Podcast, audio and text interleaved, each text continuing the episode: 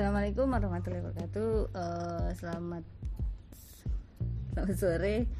Uh, pada sore ini kita akan mendengarkan perbincangan atau obrolan obrolan sing, obrolan singkat ya tentang komunikasi. Sebagaimana kita ketahui bahwa kondisi saat ini komunikasi itu sangat-sangat dibutuhkan atau sangat urgent ya. Bagaimana kita tahu tentang kondisi Covid ataupun e, cara pencegahan dan lain-lain. Jadi sore ini kita sudah di e, ke ada ada seorang dosen yaitu Bu Ira yang akan memberikan penjelasan sedikit tentang komunikasi itu. Baik e, Bu Ira, e, mungkin langsung saja saya mulai dari komunikasi itu menurut Bu Ira itu apa sih secara pengertiannya? Oke, uh, jadi kalau kita bicara komunikasi itu kan sesuatu yang tidak pernah lepas dalam kehidupan kita sehari-hari, ya.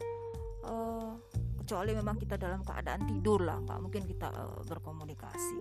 Nah, kalau kita bicara komunikasi, terutama pada masa COVID ini, komunikasi menjadi hal yang sangat penting karena kadang-kadang kita menjadi tidak bisa membedakan lagi mana yang benar, mana yang tidak benar, mana yang hoax dan mana yang memang sebetulnya informasi itu yang disampaikan adalah sesuatu yang benar gitu ya. Jadi kalau kita bicara komunikasi, secara umum sebenarnya komunikasi itu bisa digambarkan sebagai suatu proses pertukaran keseluruhan perilaku dari seorang komunikator kepada komunikan yang itu bisa disampaikan secara disadari tapi juga dapat muncul yang e, secara tidak disadari baik secara verbal ataupun tulisan melalui gerakan, ekspresi wajah ataupun semua yang ada dalam e, diri si komunikator itu. Ya. Jadi komunikasi itu adalah proses yang dinamis tentunya yang selalu berubah dalam satu orang saja kadang-kadang gaya berbicaranya juga suka berbeda-beda begitu ya. Jadi kira-kira seperti itu e, apa namanya pemahaman mengenai komunikasi secara umum. Oke tadi ya. Kalau tujuannya sendiri itu ada nggak macam-macam gitu atau hanya satu tujuan saja ketika kita melakukan komunikasi? Tujuan amat sangat banyak tujuan komunikasi itu ya. Jadi yang paling uh, utama adalah tentunya untuk menyampaikan ide ataupun informasi ataupun berita jadi kalau kita berkomunikasi dengan seseorang, tentunya ada sesuatu hal yang ingin kita sampaikan pada orang itu. Entah itu kabar buruk, entah itu kabar baik, atau apa pun lah hal yang sederhana itu tentunya ada yang kita ingin sampaikan. Contohnya kalau kita kaitkan dengan profesi perawat misalnya saat kita berbicara dengan pasien maka kita akan menjelaskan kondisi uh, pasien, menyampaikan uh, rencana tindakan yang harus dijalani oleh pasien ya, kemudian prosedur tindakan apa saja ataupun juga hasil tindakan yang sudah dilakukan sebelumnya. Jadi itu yang pertama. Kemudian yang kedua, tujuannya adalah untuk mempengaruhi orang lain. Komunikasi yang kita lakukan secara kita sadari ataupun tidak kita sadari itu sebenarnya akan dapat mempengaruhi perilaku orang lain. Ya, bisa jadi misalnya kita punya tujuan, kita ingin memotivasi orang itu. Dia sudah terdiagnosa misalnya sebagai ODP, orang yang dalam pemantauan. Kita harapkan motivasinya itu jangan uh, turun begitu ya karena terdiagnosa hal tersebut. Maka kita punya tujuan untuk kita ingin ya mempengaruhi dia, jangan sampai ah dia motivasinya turun sehingga imunnya turun malah kemudian kondisinya jatuh ke kondisi yang lebih buruk. Itu yang kedua. Kemudian yang ketiga ya adalah bisa mengubah perilaku orang lain. Kita harapannya adalah kalau kita berkomunikasi itu kan salah satunya uh, apa ya mempengaruhi seseorang agar perilakunya berubah dari yang tidak baik menjadi baik. Misalnya kalau kita sebagai perawat kemudian berbicara kepada pasien kita dan kita lihat bahwa pasien itu punya perilaku yang kita anggap itu tidak benar maka kita komunikasi kita tentunya e, diharapkan bisa mengubah ya mengubah keyakinan atau perilaku yang kurang baik yang tidak bisa mendukung kesehatannya. Ya menjadi lebih baik begitu. Lalu yang keempat memberikan pendidikan kesehatan tentunya ya kepada pasien misalnya. Kalau uh, dalam masa pandemi COVID-19 ini kita berikanlah penyuluhan, berikan pendidikan kesehatan kepada pasien kita. Betapa pentingnya yang namanya menggunakan masker, kemudian menjaga jarak, menjaga kebersihan, memperhatikan pola nutrisi kita, tetap beraktivitas atau berolahraga dengan ha, semampu kita gitu ya, dengan tetap menjaga uh, uh, situasi lingkungan. Kemudian juga dengan komunikasi itu ternyata kita bisa memahami ide orang lain. Komunikasi antara dua orang atau lebih itu akan menjadi efektif kalau antara komunikator atau yang menyampaikan uh, pesan dengan komunikan yaitu orang yang menerima pesan itu saling memahami ide masing-masing dan saling berusaha memberikan makna pada komunikasi yang disampaikan atau diterima. Jadi uh, banyak ya hal-hal positif yang sebetulnya kalau uh, komunikasi itu kita terapkan itu memberikan efek yang positif gitu ya Oke, tadi terima kasih Bu Ira. Tadi tujuannya ya. Jadi ada empat tujuan tadi untuk mempengaruhi, memberi informasi juga mengubah serta apa tadi yang terakhir yang keempat memahami memahami ide orang lain. Oke. Tadi sudah tentang itu ya pengertiannya, kemudian tujuan. Nah, kalau elemen-elemen apa saja sih yang ada di dalam komunikasi itu bu? Yang yang harus ada. Atau misalnya e, dari beberapa elemen itu ternyata tidak ada salah satu jadi kemudian informasi yang disampaikan tidak efektif. Jadi memang ketika kita berkomunikasi itu kadang-kadang informasi kita bisa ditangkap dengan baik dengan orang yang kita e, berikan informasi ya tapi kadang-kadang juga nggak nggak bisa diterima dengan baik kita bicara A ternyata dia menangkapnya B jadi banyak komponen sebenarnya yang bisa berpengaruh. Misalnya adalah dari komponen komunikatornya sendiri atau orang atau kelompok ya yang menyampaikan pesan, ide ataupun informasi kepada orang lain atau pihak lain sebagai lawan bicara. Misalnya dari perawat. Jadi perawat menyampaikan uh, informasi kepada pasien, maka peran perawat adalah sebagai komunikator. Dan komponen yang kedua adalah komunikan yaitu si penerima pesan. Dalam hal ini tentunya misalnya pasiennya ya sebagai penerima pesan. Yang ketiga adalah e, informasinya, pesannya atau beritanya yang akan disampaikan dari komunikator kepada komunikan. Yang keempat adalah umpan balik. Umpan baliknya misalnya seperti ini. Kalau kita memberikan penjelasan kepada pasien tentang e, eh, COVID-19 misalnya ya. Kemudian setelah kita memberikan informasi kepada dia, dia memberikan atau menganggukkan kepalanya. Oh iya, saya mengerti.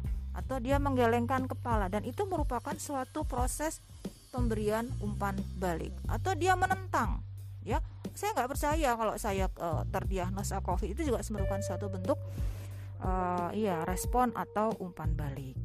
Nah, agar terjadi umpan balik yang baik, maka kita yang menyampaikan pesan itu harus jujur tentunya menyampaikan informasi ya sesuai dengan konten atau isi yang disampaikan.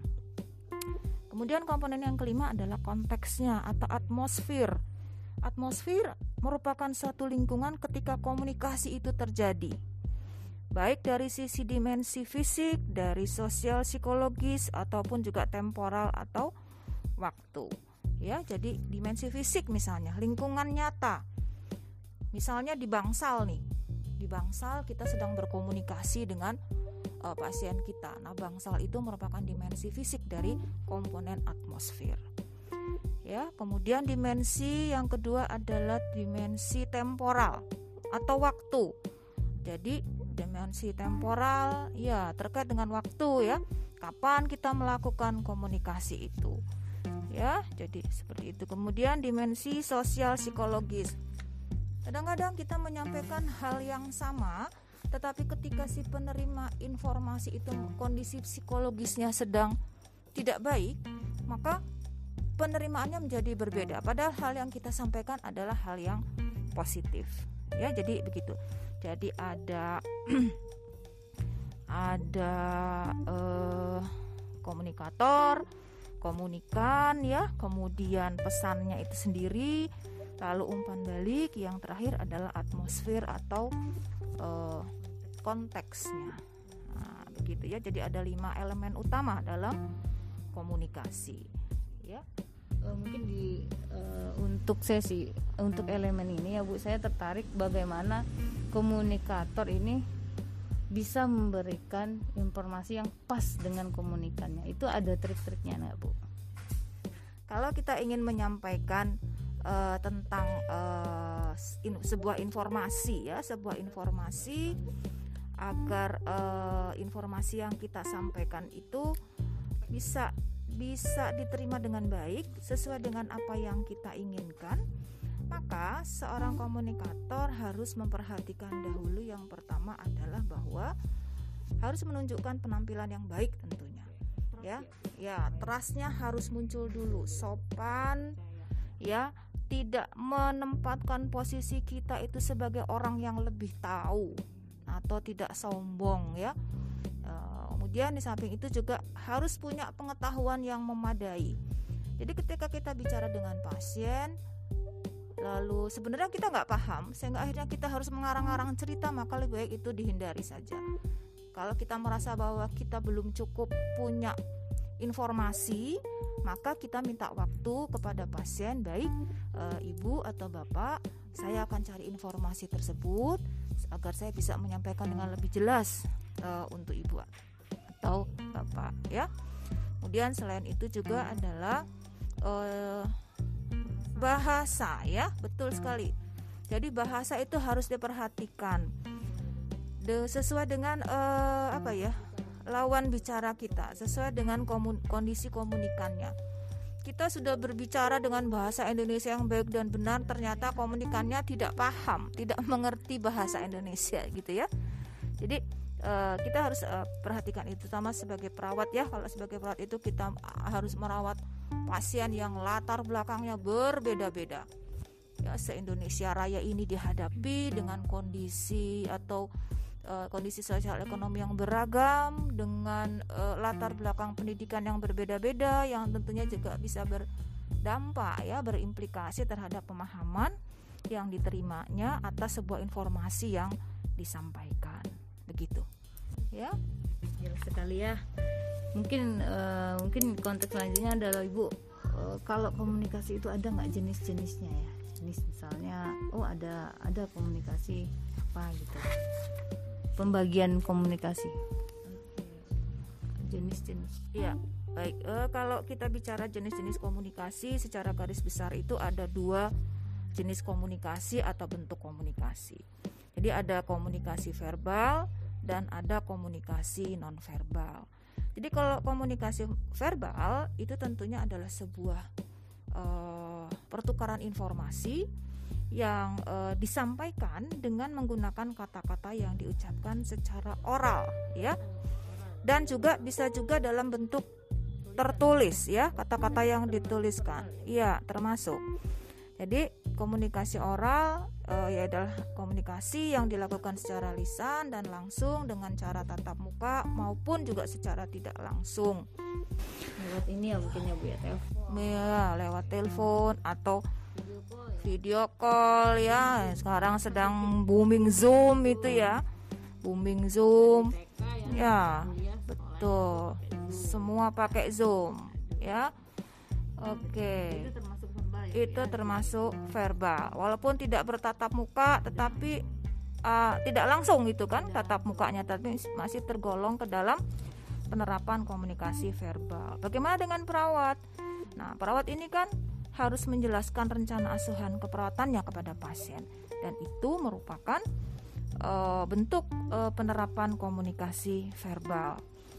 Kalau uh, komunikasi tertulis ya sebagai salah satu bentuk komunikasi verbal misalnya sebagai perawat kan tentunya harus membuat dokumentasi asuhan keperawatan menuliskan hasil kolaborasi, mencatat perkembangan klien, pelaporan, evaluasi dan sebagainya, ya.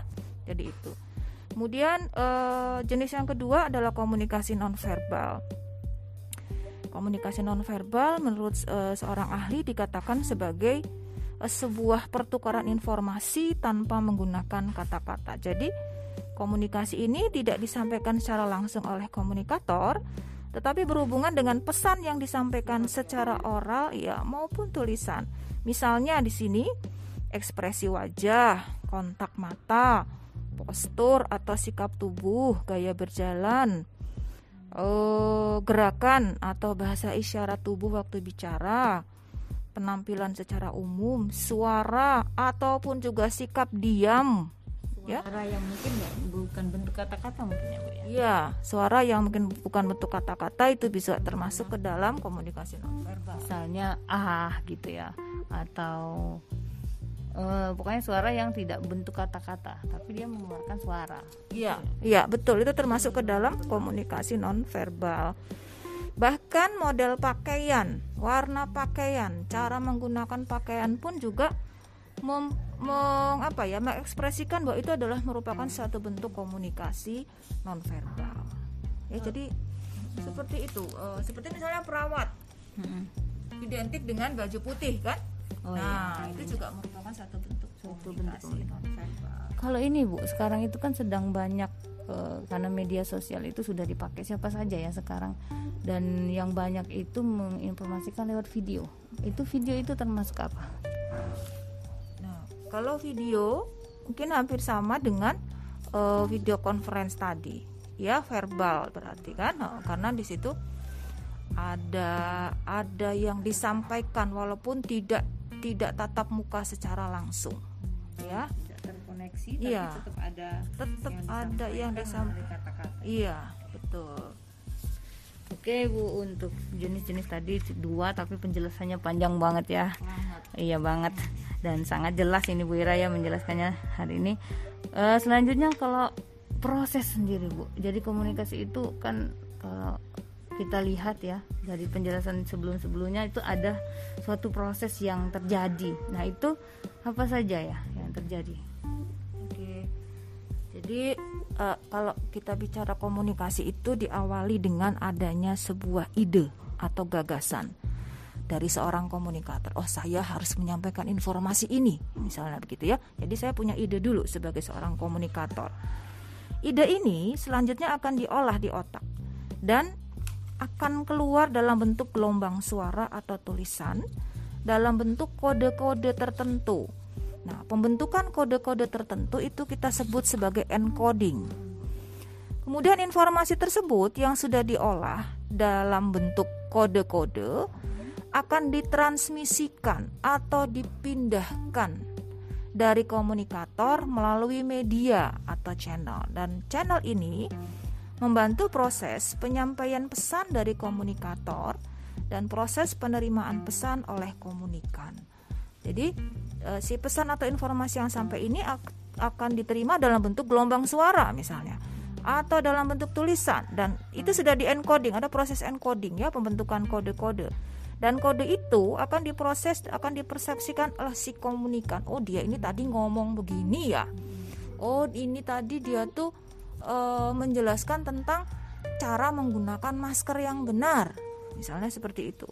Ya. Jadi setelah dipersepsikan, kemudian komunikan ini akan sampai pada tahap tingkat pemahaman atau understanding dan selanjutnya berespon terhadap pesan yang diterima kemudian eh, akan dijadikan sebagai umpan balik bagi seorang komunikator. Jadi kalau misalnya uh, si komunikannya itu sudah paham mungkin dia akan mengatakan oh iya udah ngerti kok. Ya nanti saya akan pakai masker seperti itu. Dan itu merupakan suatu bentuk umpan balik ya. Umpan balik dari si komunikan diberikan kepada komunikator.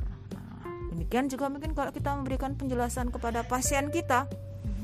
Jadi upayakan sampai pasien itu memang mengerti begitu ya sehingga kita bisa memberikan umpan balik yang positif atas informasi yang kita sampaikan. Kita bisa menilai mungkin ya ya iya. bahwa apa yang kita sampaikan itu sudah sampai sejauh mana pemahaman pasien itu uh, jadi model proses ini saya tertarik tentang encoding oke okay.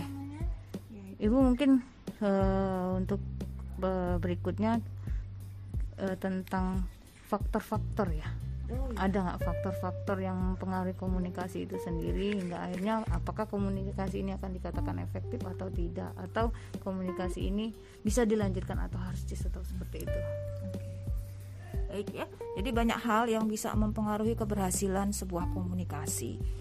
Baik itu dari sisi komunikatornya baik dari pesannya ataupun juga dari oh, komunikan ataupun juga dari atmosfernya itu sendiri juga. ya lingkungan itu juga bisa mempengaruhi uh, keefektifan sebuah komunikasi yang terjadi.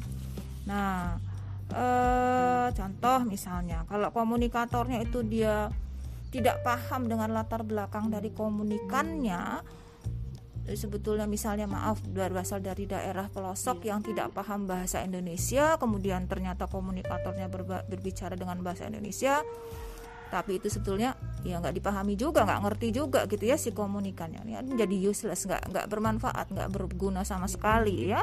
oke. Kemudian uh, dari sisi pesan atau informasinya mungkin informasi yang disampaikan juga Baik, pakai uh, uh, informasinya yang disampaikan itu pakai bahasa medis kadang-kadang oh, ya. okay. sehingga akhirnya orang awam tidak paham tidak paham. Mm -mm. jadi apa sih sebetulnya yang diomongin sama orang? Jadi encodingnya nggak jalan, lagi. jalan lagi. encodingnya boro-boro mau diterima ya. ya nggak diterima. Jadi harus informasi yang disampaikan itu harus jelas, Benar. sederhana, tidak bertele-tele, ya, iya sesuai, iya kemudian juga harus mudah dimengerti, simpel lah, jangan panjang-panjang ke mana-mana dan juga harus yang yang memang up to date gitu ya informasi yang baru jangan informasi yang sudah kada luarsa gitu jadi bisa apa menarik perhatian dari uh, si komunikan ya. Mungkin gaya bahasanya juga ya, Bu, ya? Betul, ya? gaya bahasa juga sangat uh, mempengaruhi penangkapan uh, komunikan mungkin ya. Uh, iya, maksudnya ya maksudnya. Baik Ibu, terima kasih banyak untuk bincang-bincangnya sore ini ya. Jadi banyak sekali manfaatnya tadi sudah dijelaskan uh, dengan begitu gamblang dengan begitu jelas bahwa komunikasi itu seperti apa tujuan tujuannya kemudian elemen-elemen yang mempengaruhi juga jenis-jenis juga proses seperti apa sehingga komunikasi ini efektif dan bisa diterima oleh orang yang menerima dan akhirnya menghasilkan suatu respon yang baik dan juga beberapa faktor-faktor yang mempengaruhi uh, mungkin itu saja untuk hari ini ya ibu ya mudah-mudahan apa yang disampaikan oleh Bu Ira hari ini bermanfaat bagi kita semua. Saya Heri Assalamualaikum warahmatullahi wabarakatuh